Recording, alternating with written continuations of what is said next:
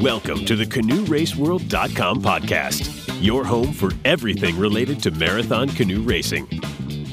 Now, it's time to get your paddles wet with your hosts, Kevin Olson and Bill Mahaffey. Take it away, boys.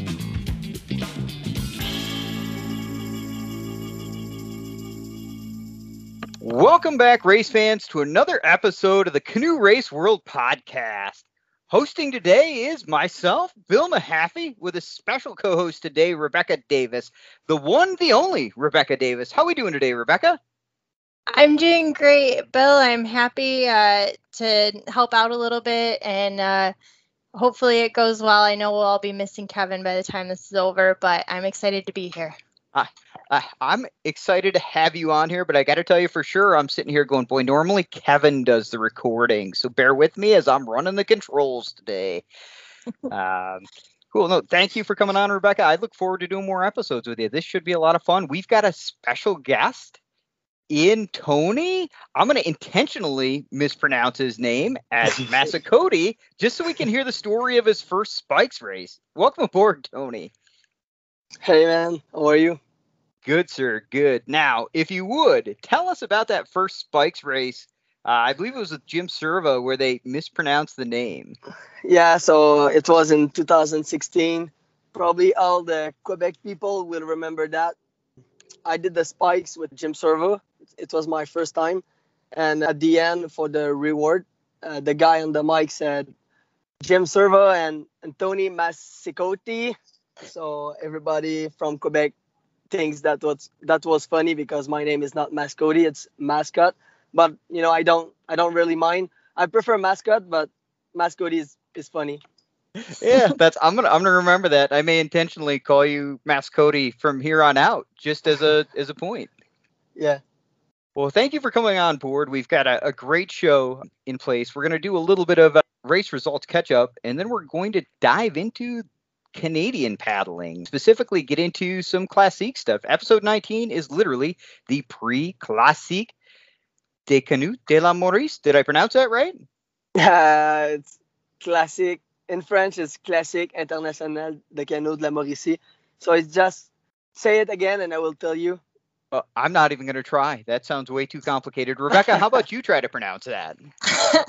I'll just st- stick with the classic, or what we call it Shawinigan, but uh, that's just you know the town that the race, most of the race is in, or where we all congregate. So uh, yeah, it's I'm excited to get back up there. It's been a while.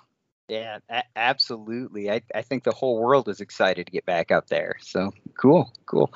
Wait, Rebecca, would you mind giving us a little rundown on some race results? How about some USCA Nationals recap? Those just happened, right?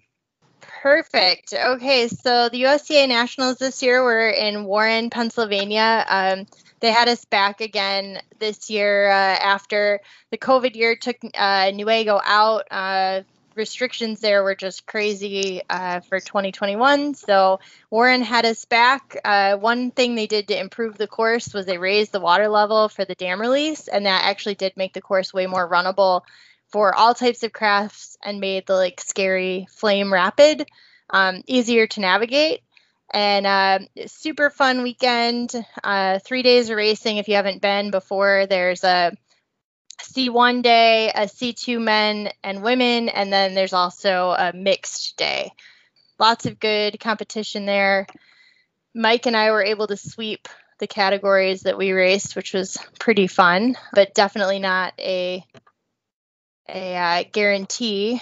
And I think other notable races, I got to race Katie Peck a whole bunch. Um, she raced all three days as well and had some really impressive performances with some newer paddlers that hadn't really done marathon before. So that was super exciting. Yeah, former show guest Katie Peck. Wow, yeah. she coming on strong in marathon? Yeah, she did her first ensemble this year and then was cleaning up on podiums every day at the Nationals and really put in a great race on the C2 Women's Day.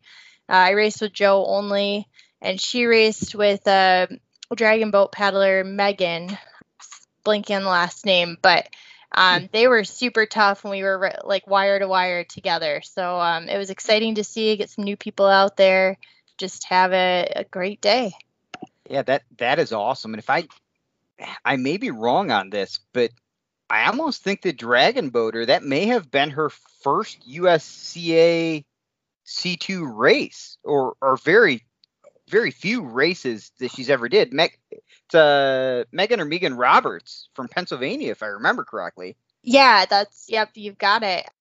Yeah, she I believe that was her first race and she handled it like a champ. There's some great footage on YouTube that Katie's uploaded of going through that rapids every day. Rock solid. Uh, she also paddled mixed with James Dunbar, and he's had super good results in outrigger and has been on the dragon boat teams uh, they're all just posting about the 2019 world championships in thailand super accomplished paddler and she brought him over to marathon too and he looked like he was having a great time so um, it's really cool to see the crossover yeah, absolutely. It is incredible. And not not only the crossover, they're they're doing very good and they're very excited, right? That's a man, that's a great group of paddlers.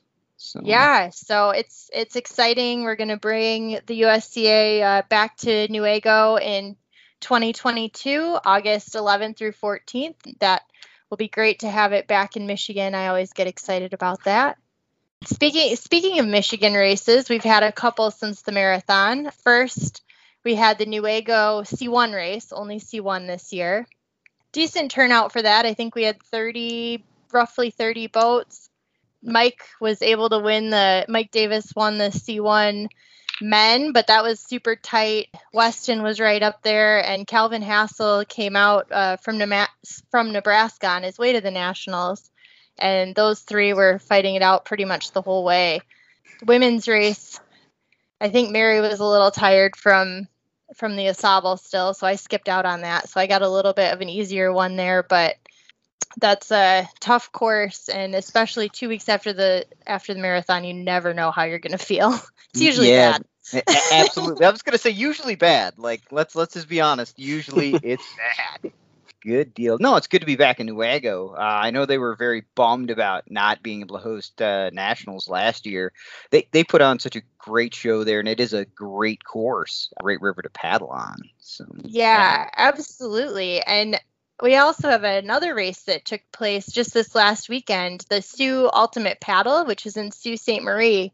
And that's a newer, probably our one of our newest races on our circuit, which takes place in the St. Mary's River, which is one of the only, I guess you'd call it, big water courses in Michigan. So for those of us going to the classic, it's great practice on some open water, but I think it's a little intimidating for the regular Michigan paddler. So we had a pretty small field, but the park is beautiful. The course was fun. It was a good day all around. We had Pete Mead and Weston Willoughby won that race, beating Mike Davis and Carson Burmeister um, by a pretty good margin. And then in the C1, Mike Davis was able to take home the win there. Again, small field, only 10 boats, but they're really excited and hope to grow next year. Really want to take feedback from the paddlers to get some more people up there. So hopefully now, we can bring that. now, I know they did some course changes there, didn't they, this year? Or is, am, am I incorrect on that? Yeah, they did some uh, course changes before we had these like really confusing loops around this island, this little set of islands. And this year they made it just a same out and back course. I think next year we'll recommend they do a little bit more between the islands, but maybe make the loop a more intuitive because sometimes you're doubling back and there wasn't uh people would be going the wrong way all the time, which got kind of confusing. but you're going the wrong way. Yeah. yeah, we all kind of know where we are in the race, and then all of a sudden you're like, I'm ahead of somebody I shouldn't be ahead of. So right, uh, I have made I have made a mistake. yeah, or they made a mistake, but yeah, somebody did. Yeah. yeah. It, Exactly. Boy, you, you talk about big water. That's a that's that's something Tony would probably be right at home at. And I'm sitting here going, yeah, I resemble the remark of that scares me to death. So the oh, big yeah. water. Yeah. Yep. Uh, it's it's easy for us. yeah, no, not not so easy for me. Yeah, no, I, I guess. Yeah, yeah, it's okay. I'm a chicken. Uh, hey, there there was one other race, right? Wells Bridge just happened in, in the C2. That was Ed Curley and uh, Jake Kreutzer won that, right? Yeah, it looks like they had a really nice race, close one with Pat Mad- Pat Madden and Ryan Zavarel were only 10 seconds back. So that had to be an exciting thing to watch. Uh, really cool. They've uh, this Wells Bridge race has really taken off. Uh, Phoebe Reese puts it on, and they do a combined C1 and C2. So if you do both races, you you get kind of a combined score, which and it has handicaps for different divisions uh, to kind of sweeten the pot there. And uh, they have a, a, really nice turnout. Uh, see, I think they had 17 C2 teams in like the pro race. And most of those paddlers are pretty close uh, to that Wellsbridge area, Unadilla, Oneonta, New York. So uh, that's really encouraging to see kind of a hotbed coming up there. Yeah, a- absolutely right. And I got to take a minute to uh, proposition Phoebe Reese. Come on now, you know you want to come out, help me get that record. It's in a couple years. She could do it, right? That's a that's a female paddler that could race mixed and push me to that record. So. Absolutely. Phoebe's fantastic. I did a spikes with her in 2019 and we had a great time, great race. She's she's tough. Yeah. Yep. I was at that was the thing I think was most bummed about nationals getting canceled last year was I was supposed to race mixed with her, so that's uh, I was really looking forward to it. So yeah. So 2022, right? Yeah, I hope so. I I think she listens. If you're out there, we're still on for 2022, right? Like I get a rain check on this. So cool. Right on. Right on. Well, let's jump to some Canadian paddling, right? Oh, yeah. Uh, walk me through the world of Canada. And Re- Rebecca, if, if you would, kind of, um, I'll let you guys start the discussion. All right. Um, well, Tony, could you tell us a little bit how you got into racing up there? I believe, did you start in Rabaska?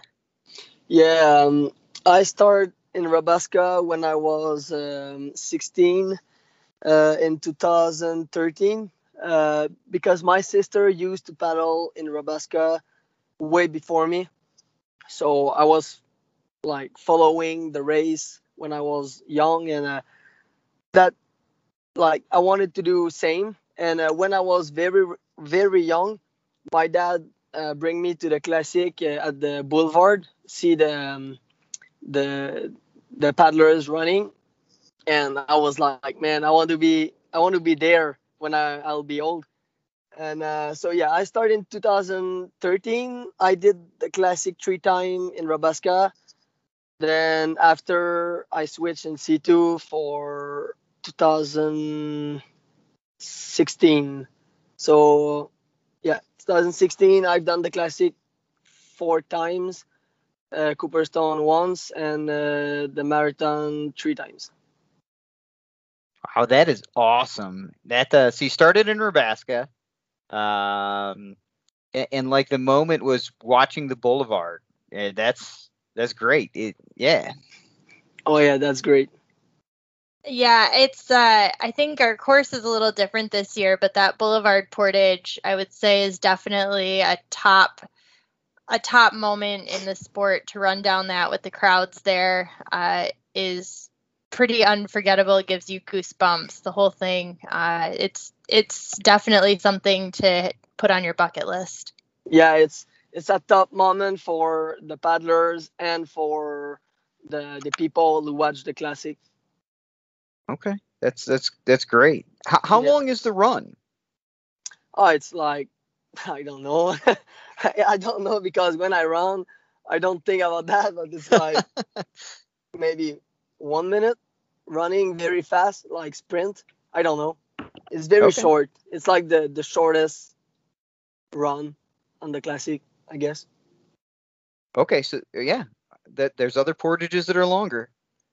Uh, yeah, there is um, Grand-Mère uh, portage. It's like 1k, and uh, that's very long and that's tough because you you probably paddle like three hours. Depend this year the start is, um uh, closest, but anyway, it's like very tough because you are tired of your day and you have to run one kilometer is the good word i guess and um yeah so Gra- portage is the the tough one. After there is a little portage on the uh, an island. This one is very short, and there is another two other on day three.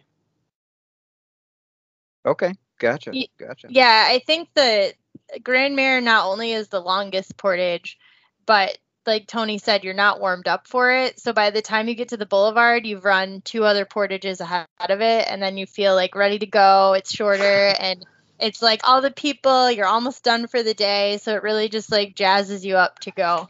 Oh yeah. So, uh, Tony, I know we talked a little bit about this. It sounds like there's some changes to the course this year with the Classic. I know it's three days.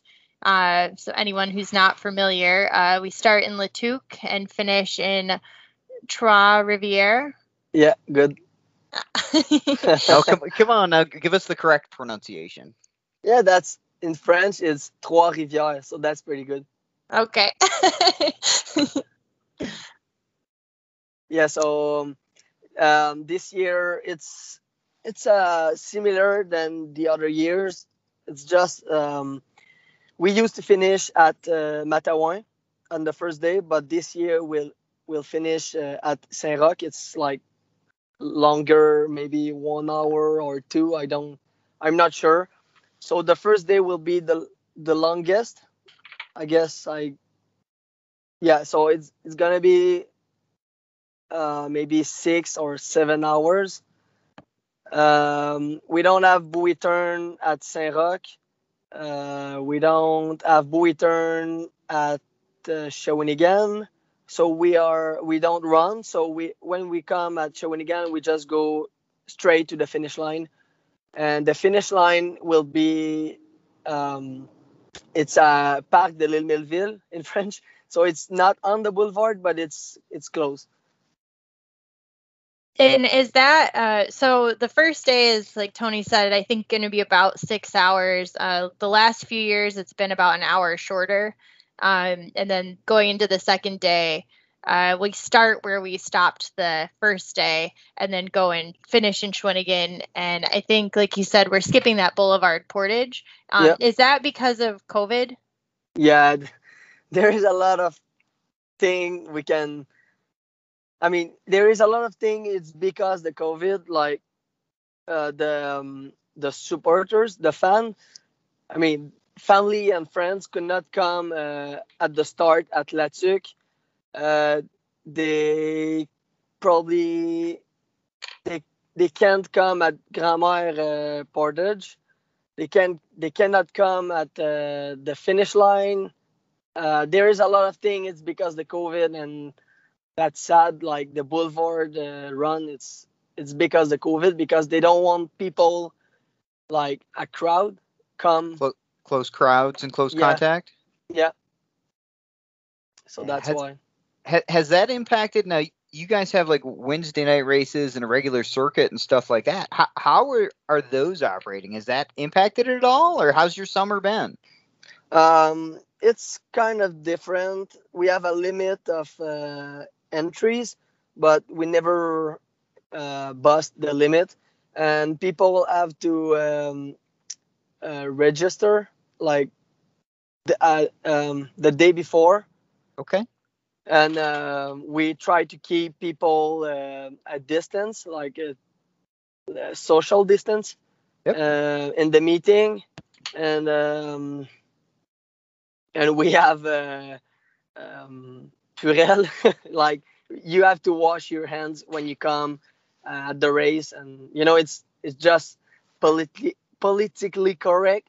We follow the rules, and we are legal. Well, that's that's that's good, right? Um, in that, even though we sometimes kind of laugh and roll our eyes at the rules, if everybody follows them, then we get to continue doing what we love, Yeah, and we get exactly. to continue racing. Yeah, Yeah. absolutely. Yeah. So- And is that the same with the Rabaska this year? I, I believe that's not running yeah, either, there. right?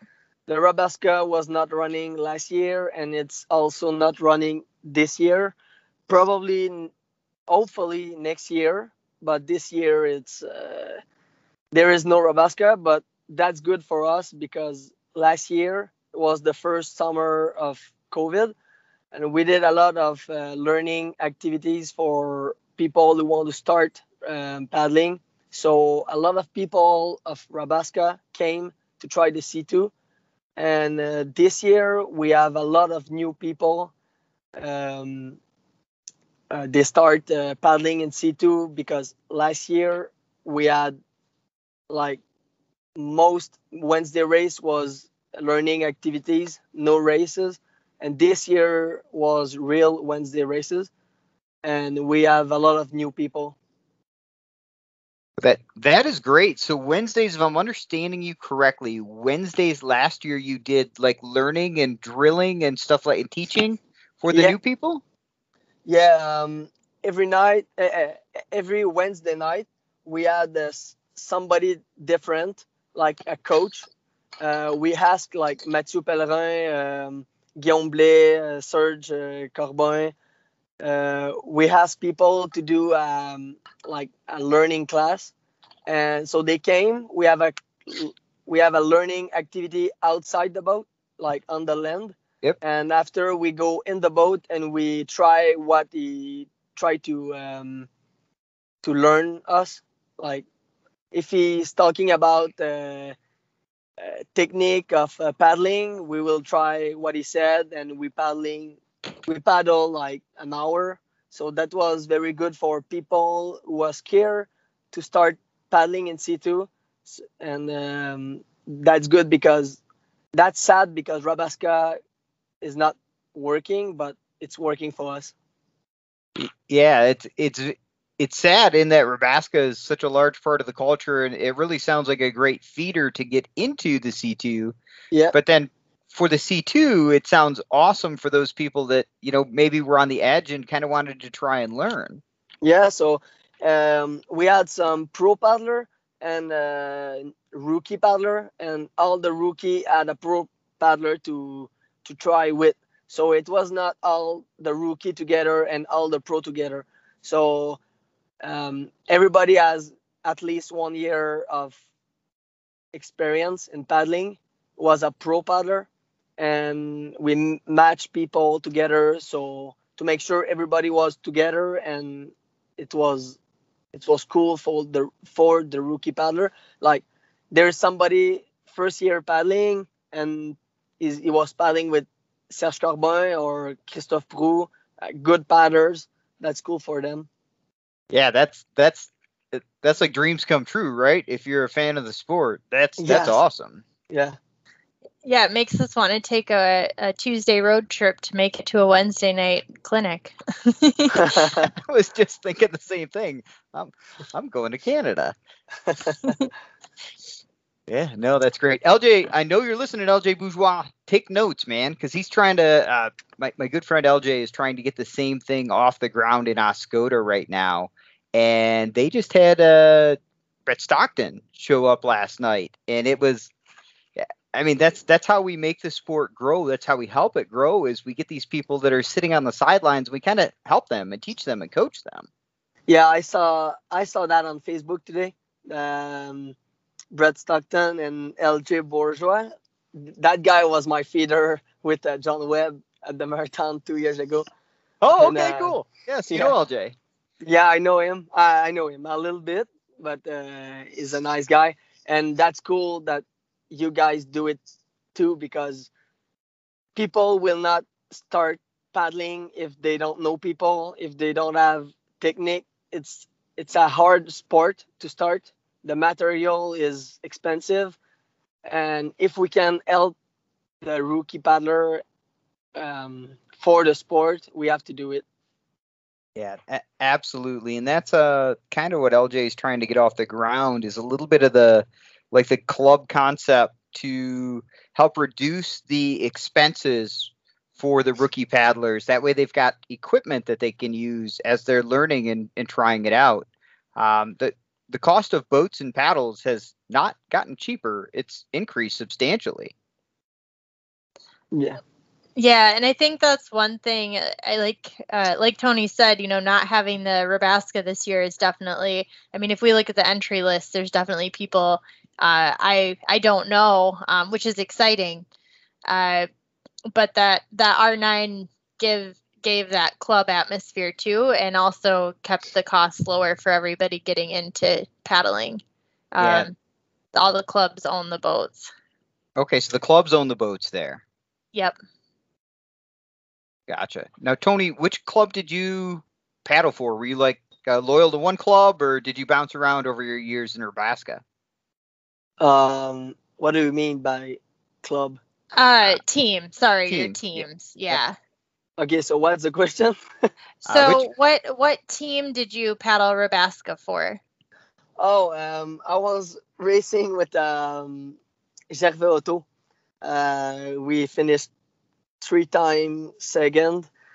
Uh, we wanted to win. We were close, but we never won. So, uh, yeah, it was Gervais Auto as well. It was a very, very good team with uh, nice paddlers. And I'm not sure if this team is still alive. uh, with the COVID and some sometimes uh, teams club in Rabaska they mix and they do new teams. So I don't know if they're still active. Okay. Sure. Cool. Cool. Let's uh let's talk a little bit about the classic, the classique. Um, how is the format going to affect the strategy uh, for the teams that are actually looking to like like win the race? Do you think it's going to change things at all, Tony? Uh, yeah, because this year, if you look at the potential top 10, it's absolutely not like the regular top 10. So, like, there's a lot of good teams who's not racing this year. Good paddlers like Tommy Pellerin, Mathieu Pellerin, uh, name it. There's a lot of them. And um, uh, so I think uh, the strategy will change because there is teams um, they will probably finish top five top 10 and they they usually not finish that position so maybe the sprint at the um, like there is a buoy turn at La Tuque, but it's short and i think like maybe six or seven teams will stay together. Then after they will start intervals to um, um, Try, try to break say that. yeah to try to break the pack up to create Yeah. separation. Yeah, to create separation. And I guess the top three will finish together, and after probably probably like one or two boat together finish in sprints, and after they will will probably see a big gap between top 10 and top 15 and i'm pretty sure the strategy is not same this year. I will my strategy is to survive and try to to stay with good paddlers um, as long as i can. Then i don't know the strategy for other people Sure, a- absolutely. Now you have Mike Schlimmer, right? yeah if you can if you can cross the border i have mike schlimmer Not knock on wood. yeah, it's uh I think we're all set here to cross, but it's hard to know for sure what's going to happen until we actually get to the border crossing. So um Yeah. that's it looks like it should be fairly straightforward, but you just never know until you're you're sitting there in line. So hopefully we'll us Americans will make it over. Um I know one thing for me, so I've raced the classic when it's had the longer first day. So I think the last four or five years, it's been the second day has actually been the longest. Yeah. Uh, and one thing that I've noticed is it seems like that first day matters more when that when it's longer. So some teams will crack in that last hour, hour and a half. Uh, especially further back in the race, uh, it seems like it breaks up I don't know, maybe maybe Tony, would you say two hours from the end it gets a little bit uh, shallower and suckier, and that'll sometimes break the teams up a little bit. um yeah okay Yeah. go ahead So I think that uh, that could spread out the again probably the top five or ten teams will probably stay closer together, but some of those teams further back, I think, will start to spread out more. Okay, so at, at that point, it will uh, the the hard water will separate the field a little bit. Um, yeah, I, it depends because there is some spot with shallow water all the race. So if the top three want to create the separation, they will probably find a good spot uh, because there is people who's really in good shape. There's people who's out of shape like me, and they, if they try to separate the the group in shallow water, I will try to survive, and I will probably not. I will not be the only one to try to survive, and I guess it's not it's not that difficult for the top three to separate um, the boat, like the the group. I don't think that the top ten will stay together to the end. I think it will separate all the race, and it will probably start at the the first uh, the first feed at the cowboy. Okay, yeah, yeah. No, go ahead, Rebecca. Oh, I, I think again they're having us feed from shore, and that definitely brings uh, comes into the strategy. So we all have to go through the feed zone. Um, they have buoys set up, um, but we all have to feed with a feeder that's standing in the water. Um, now this river is huge, uh, so it gets deep very quickly. So we have to go very close to shore to get our feeds, and it's somewhat single file through there. Uh, so that that definitely can become a point where it's going to break up packs, uh, especially on the first day with no portages to break it up, uh, you know, in the course. Yeah. Okay. Now, now th- this river, uh, it, for the, the listeners that have never, that don't know anything about the Classic, can we get uh, Rebecca? Can you describe the river, or Tony? Can one of you describe the river? What the what the paddlers are facing on day one? Oh, day one uh, the day one is the most important on the um, following the track. If you don't know the river, you have to follow somebody, and you hope that that somebody know the river because don't you hope you don't follow the wrong somebody. Yeah, I know. Yeah, you have to drive the boat like you think, or follow somebody that know the river because there is very good spot with a fast stream and there is spot you don't want to be like you don't want to be there like you think it's a good spot but it's it's it's not good. And uh, you have to know the river on day one. Uh, day two it's probably going to be the waves at uh, the start and uh, the the start to Grand it's going to be probably wavy. And so if you're not stable and you're not good in the the wave is gonna be bad for you. And day three, it's uh, the rapid. If you're if you don't like big big water like uh, you, Bill, um, I'm, it's I'm, not good I'm, for you. I'm starting to sweat just thinking about it. Right? yeah, that's that's the difficulty of the river, and it's very large, like Rebecca said.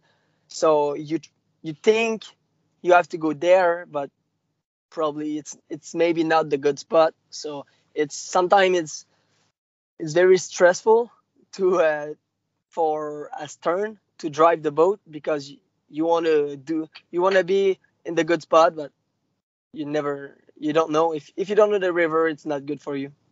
Gotcha, gotcha. It, it really favors those that know the river and where the current is in the the channel. Yeah. yeah. And I will say, being a stern not from Quebec, it uh, the river is so wide that you can be riding someone you think it's a pretty good ride, but if you you think they're in the wrong spot, you might have to go, you know, three or four hundred yards away to the to a better spot, and that's super risky. You know, you if you stay on your ride, that's the safer thing as far as okay, well they're not going to drop me, but you could get passed by someone two minutes behind you way over to the side just because they took the better line. And that definitely comes into play the first day and can move some things around. Uh, i always kind of look at the entries and and see who see which boat numbers are from La Tuque because they usually know that first few hours a lot better. And uh, those are those are the boats to keep an eye on uh, early on day one. Okay. Yeah. Thank, thank you. That was fantastic. Go ahead, Tony. Uh, I- I would say uh, if you can follow uh, Marchand, Marchand brothers, les frères Marchand from uh, La Tuque, they know the the first day very well. So if you can follow them, do it. That's good to know. I'll keep an eye on that. They're number 15. So Yeah, 15. I was literally just pulling the entry list up, going, "That's one we need to follow." yeah, I know I know them, and every year they uh, they pass me at the same spot every year, and I follow them, and it, that's perfect.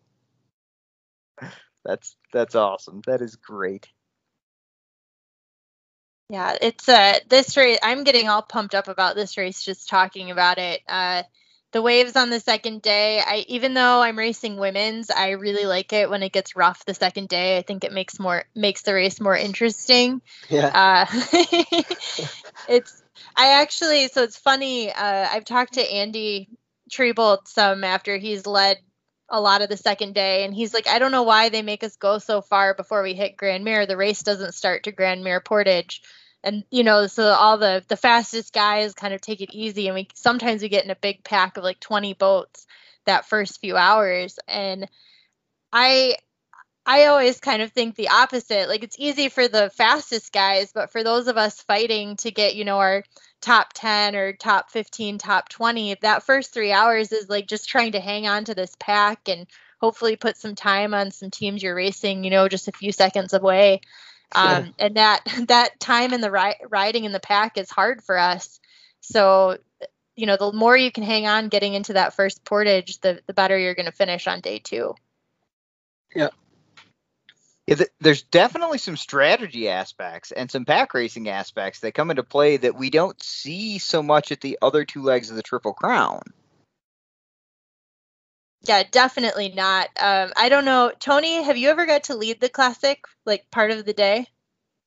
uh, to lead, like to be first. Yeah, to be the first boat, like pulling the big pack. Uh, I was third uh, in 2019. Yeah, la- last year was no classic. Yeah, the two years ago with Danny, with Danny Paddle, we were like third, but it was just because we reached um, the first pack. Then I wanted to talk uh, to Sam Frigon and uh, to tell him. I wanted to tell him, "Hey man, I'm I'm here right now," and uh, that's the only reason was I was third. And after they start uh, sprinting to separate the group, so I never uh, lead the group, um, but I was like top three for one minute.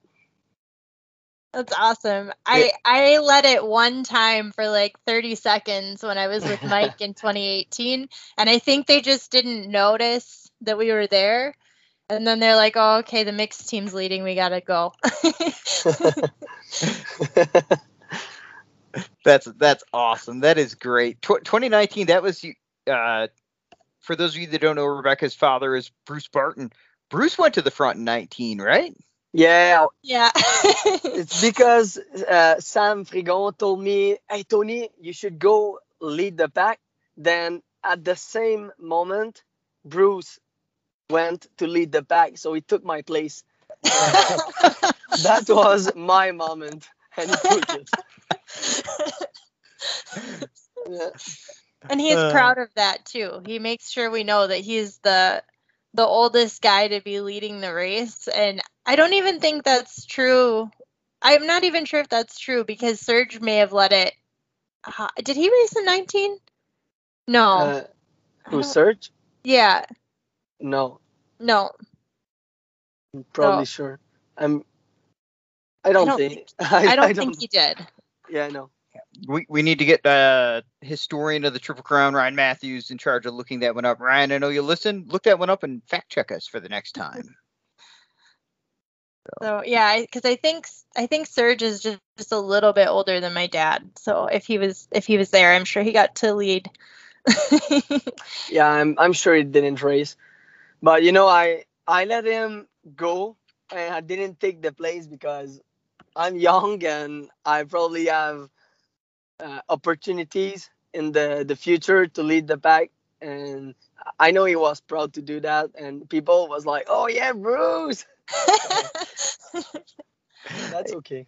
It word word traveled fast. I I knew it happened like as soon as the day finished up. It was like, hey, Bruce led the pack. It was yeah. That's uh, he, he's kind of the in America. He's almost like the godfather of of single blade paddling for a, a lot of people. They just really look up to him, right? Yeah. Yeah. So uh, I wanted to ask Tony, is there, you know, I'm looking at the entry list and there's a lot of new paddlers on there. Is there anybody that we should be really following or even some of the more seasoned guys? Are there any super fun teams to watch or anybody that's improved a lot in the last couple of years? Um, there is uh, Christian Charette and uh, Louis Simon Pruneau. Um, they uh, they will probably do very good this year it's um it's like this year is the year they they really um like take a step in the the performance like uh, Louis Simon finished maybe top 20 or 30 in the past years and this year they will probably do a top 5 or top 10 easily so these guys are to watch they are very good this year they are in good shape, and they're they are fast. Um, a fun team to watch, probably me and Mike. yeah, absolutely a fun team to watch. Anything could happen there. You could win this, or you could not win this. uh, we'll probably not win this, but uh, we'll do our best, and uh, and I'll try to do a top ten. But um, uh, maybe there is uh, uh, Jérémy Léveillé and Guy Rousseau. Uh, Jeremy is his first uh, first year is really training hard and is very fast. Uh, Guy Rousseau is an old paddler, is always good and uh, always in the top ten. And uh, if uh, Rebecca, you can tell me uh, some names, or if you have if you have uh, questions about paddlers, I will answer, but I don't have the entry list in front of me. Yeah. Um, so let's see. Um, I, I think there's quite a few mixed teams racing. I I am putting uh, which is it's Luke Mercier. Oh yeah. Yeah, and Sarah Lassard I think would be my favorites. But are there any other mixed teams that are really coming up this year? Um, yeah, Luke and uh, Luke and uh, Sarah will probably be the first uh, mixed team. Um, Sarah is a good stern. She's a good paddler, and Luke is just a beast. So, and is in he is in good shape. So I'm pretty sure they will be first in the mix and probably certainly in the top ten. Uh, but there is uh, I was about to talk in French. Sorry. It's okay. Yeah, go for it. That's okay. yeah. there is also uh, Louis um, Louis Lefebvre and Shirley Trudel. They are fast this year. They are they are always fast. Sorry, they are always fast. But I think they are better every year. Uh, I don't know the other mixed team Probably okay. La Rose. Yeah, they... they're yep, they're in there and uh yes, they're on here. I'm sorry, I'm trying to pull the whole list up. And there might be a couple more, um, but that's that's a good start in there. Yeah. Uh, I was going to ask about uh, Christophe Marchand paddling with Sam Frigon. Yeah. Uh, is he new this year or newer? Um, uh, he did his first classic with um, Annie Claude two years ago. Uh, he's uh, this guy is in good shape. He's, uh, I mean, he's not just in good shape. He's like in the better shape he could never be, I guess. Uh, he's a very good paddler. Um, he take all the um, advice of good paddlers.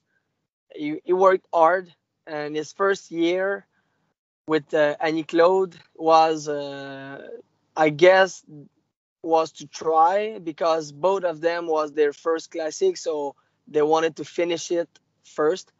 And now uh, Annie is not racing anymore, and uh, Christophe is uh, working very hard. So I think he's, he dever, he deserve um, his place with uh, with Sam, and uh, they will probably be top three, top five for for sure.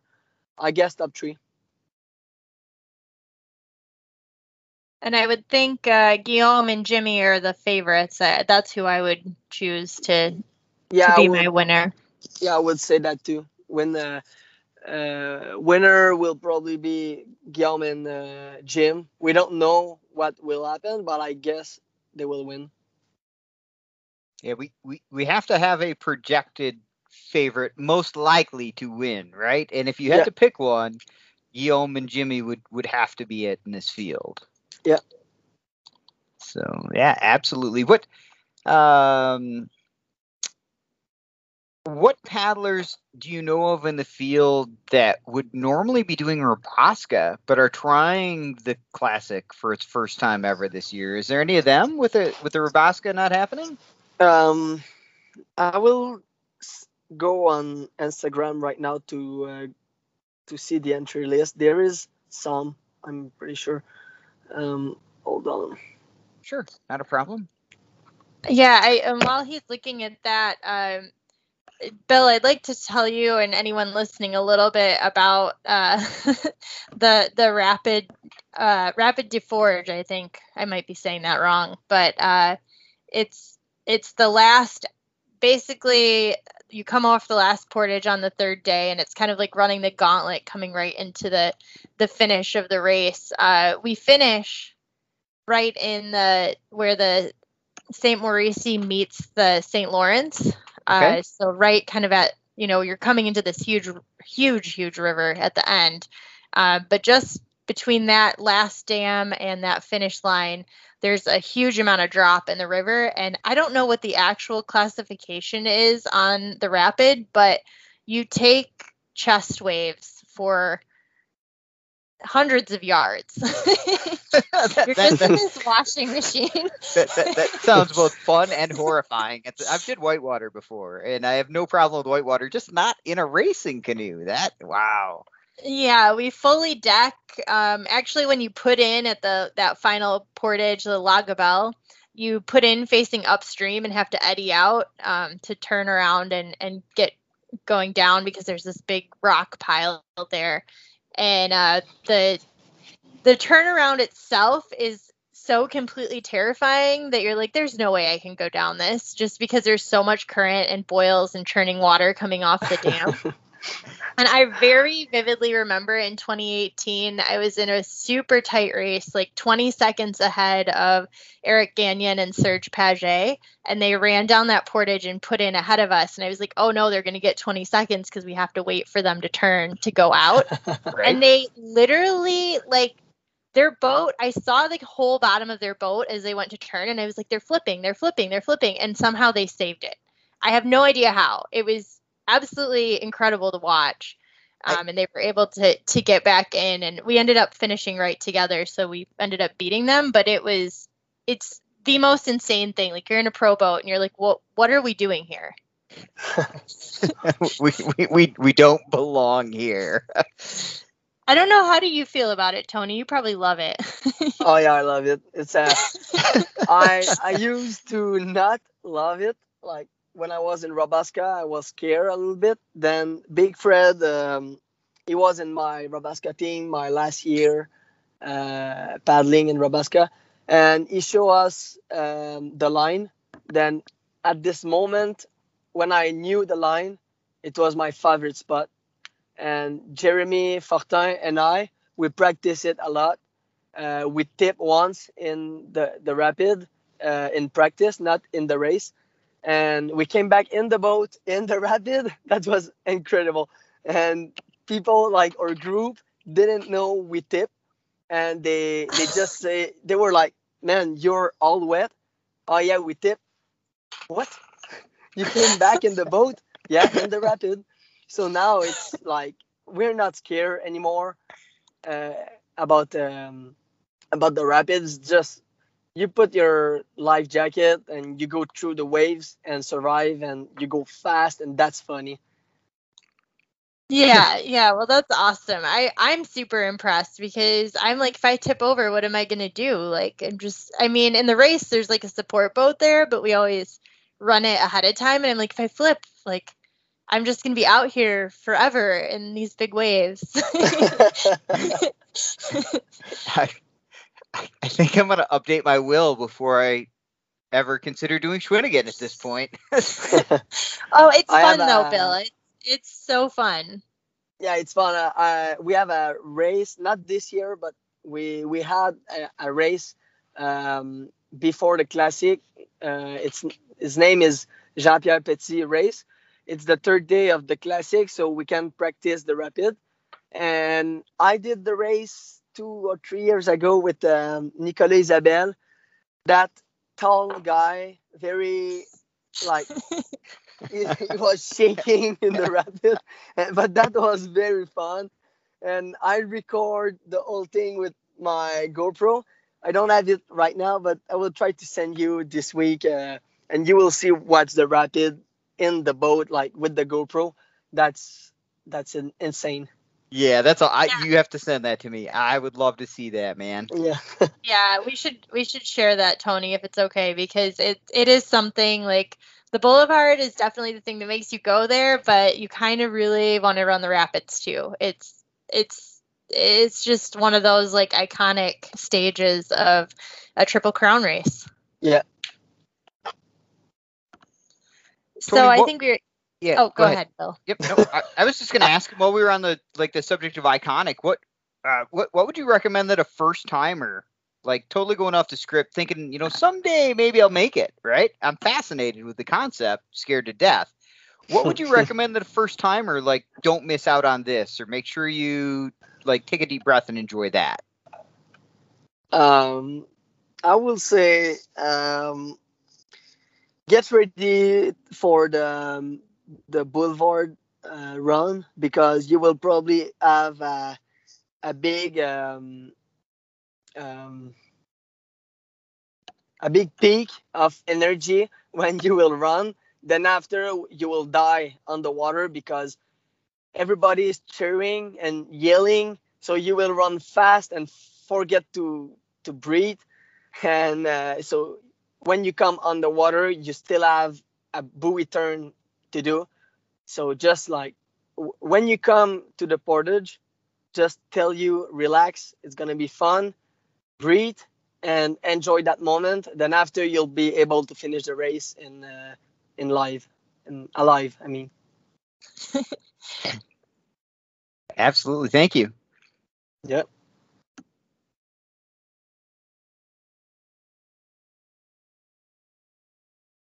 Were, were you able to get the list up on uh, Instagram? Oh yeah, I do. Uh, I have the list uh, in front of me. You you wanted to know um, Rabaska paddler? Yeah. Yep. Somebody maybe that's trying it for the the first time. Yeah, there is a uh, Mathieu Gagnon and uh, Kevin Gilna. Uh, they were both my coach when I was uh, in uh, Gervais Auto in uh, Rabaska. Uh, they um, they used to paddle in Rabaska. Mathieu raced in C2 once with his once or two time with his dad, but Kevin is his first time. He's probably raced the the classic in Rabaska maybe 20 times, no joke but his first time in C2. Um, there is Alex Bordeleau. I'm pretty sure it's his uh, first year in C2. He was in uh, Rabaska. Um, he's pretty good too. He's racing with Emil. Same thing for for Emil. His first year. Um, oh, there is Dave Flagel and Renaud Flagel. Uh, they were not in Rabaska, but uh, it's uh, their first year, and Renaud is very young. I think it's 14 or 15, but this guy is this guy will be so good in the boat. This Renaud is already very good. His dad Dave I I raced uh, one time this year with him. He's very f- strong, and Renaud will be very good in like next year or in two years, probably top ten easy. And um, yeah, there is some more, but like Joël Lamontagne. So there is a couple of paddler who um, used to race in Rabaska. They are in C2 this year. Okay, right on. Well, hey, I on the odd chance that we have any of those first timers out there listening to the show, I just want to say good luck to them, right? And thank you for taking that jump into the C2 for the first time for the classic. Yeah. I think that about wraps it up for the show. It's been a great episode having you on, Tony, and we will forever mispronounce your last name here in the States. uh, but before I let everybody go, I got to say thanks for listening. Rebecca, thank you for co hosting with me today. Tony, thanks for joining us. Um, is there anything you want to say to the crowd, your fans, anything like that, Tony? Uh, I would say I miss you, guy from Michigan. I I would like to come soon when the border will be open, but you know the COVID, and I'm looking I'm I'm looking forward to uh, to raise the marathon. I guess uh, next year, and uh, good luck for everybody in Quebec and Americans coming for the classic. Not a lot, but good luck. And thank you very much for this podcast. That was very funny. Absolutely. Right. Thanks. Thanks for having me on. Uh, until next time, folks, keep the round side down and the paddles wet.